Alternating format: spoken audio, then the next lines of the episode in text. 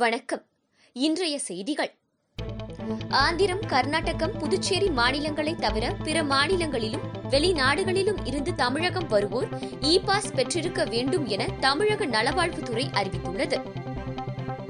சென்னை அண்ணா பல்கலைக்கழகத்தில் எம்டெக் படிப்புகளில் பொருளாதாரத்தில் பின்தங்கிய முற்பட்டோருக்கான பத்து விழுக்காடு இடஒதுக்கீடு முறை அமலானது எல்ஐசியின் அங்கீகரிக்கப்பட்ட மூலதனத்தை இருபத்து ஐந்தாயிரம் கோடி ரூபாயாக உயர்த்த அரசு திட்டமிட்டுள்ளது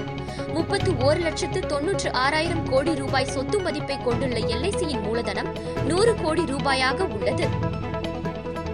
பாகிஸ்தானில் எக்ஸ்பிரஸ் ரயில் தடம் புரண்டு விபத்துக்குள்ளானது பாகிஸ்தான் நாட்டின் சுக்கர் மாவட்டத்தில் விரைவு ரயில் ஒன்று தடம் புரண்டு விபத்துக்குள்ளானதில் ஒருவர் உயிரிழந்தார்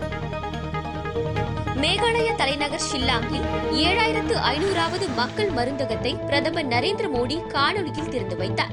அப்போது பேசிய அவர் மக்கள் மருந்தகங்களில் எழுபத்து ஐந்து வகையான ஆயுர்வேத மருந்துகளை விற்க முடிவெடுத்துள்ளதாக தெரிவித்தார் ஆஸ்திரேலியாவுக்கு எதிரான ஐந்தாவது இருபது ஓவர் கிரிக்கெட் போட்டியில் ஏழு விக்கெட் வித்தியாசத்தில் வெற்றி பெற்ற நியூசிலாந்து அணி மூன்றுக்கு இரண்டு என்ற கணக்கில் தொடரையும் கைப்பற்றியது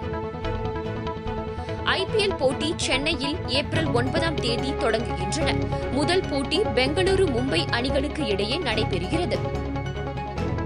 வளிமண்டலத்தில் நிலவும் சுழற்சி காரணமாக தமிழகத்தில் ஐந்து நாட்களுக்கு மழைக்கு வாய்ப்புள்ளதாக சென்னை வானிலை ஆய்வு மையம் தெரிவித்துள்ளது இன்று முதல் ஒன்பதாம் தேதி வரை கடலோர மாவட்டங்களில் லேசான மழை பெய்யக்கூடும் என்றும் பத்து பதினொன்று ஆகிய தேதிகளில் தமிழகம் மற்றும் புதுச்சேரியில் இடியுடன் கூடிய லேசான மழை பெய்யக்கூடும் எனவும் தெரிவிக்கப்பட்டுள்ளது இத்துடன் இந்த செய்தி தொகுப்பு நிறைவடைந்தது நன்றி வணக்கம்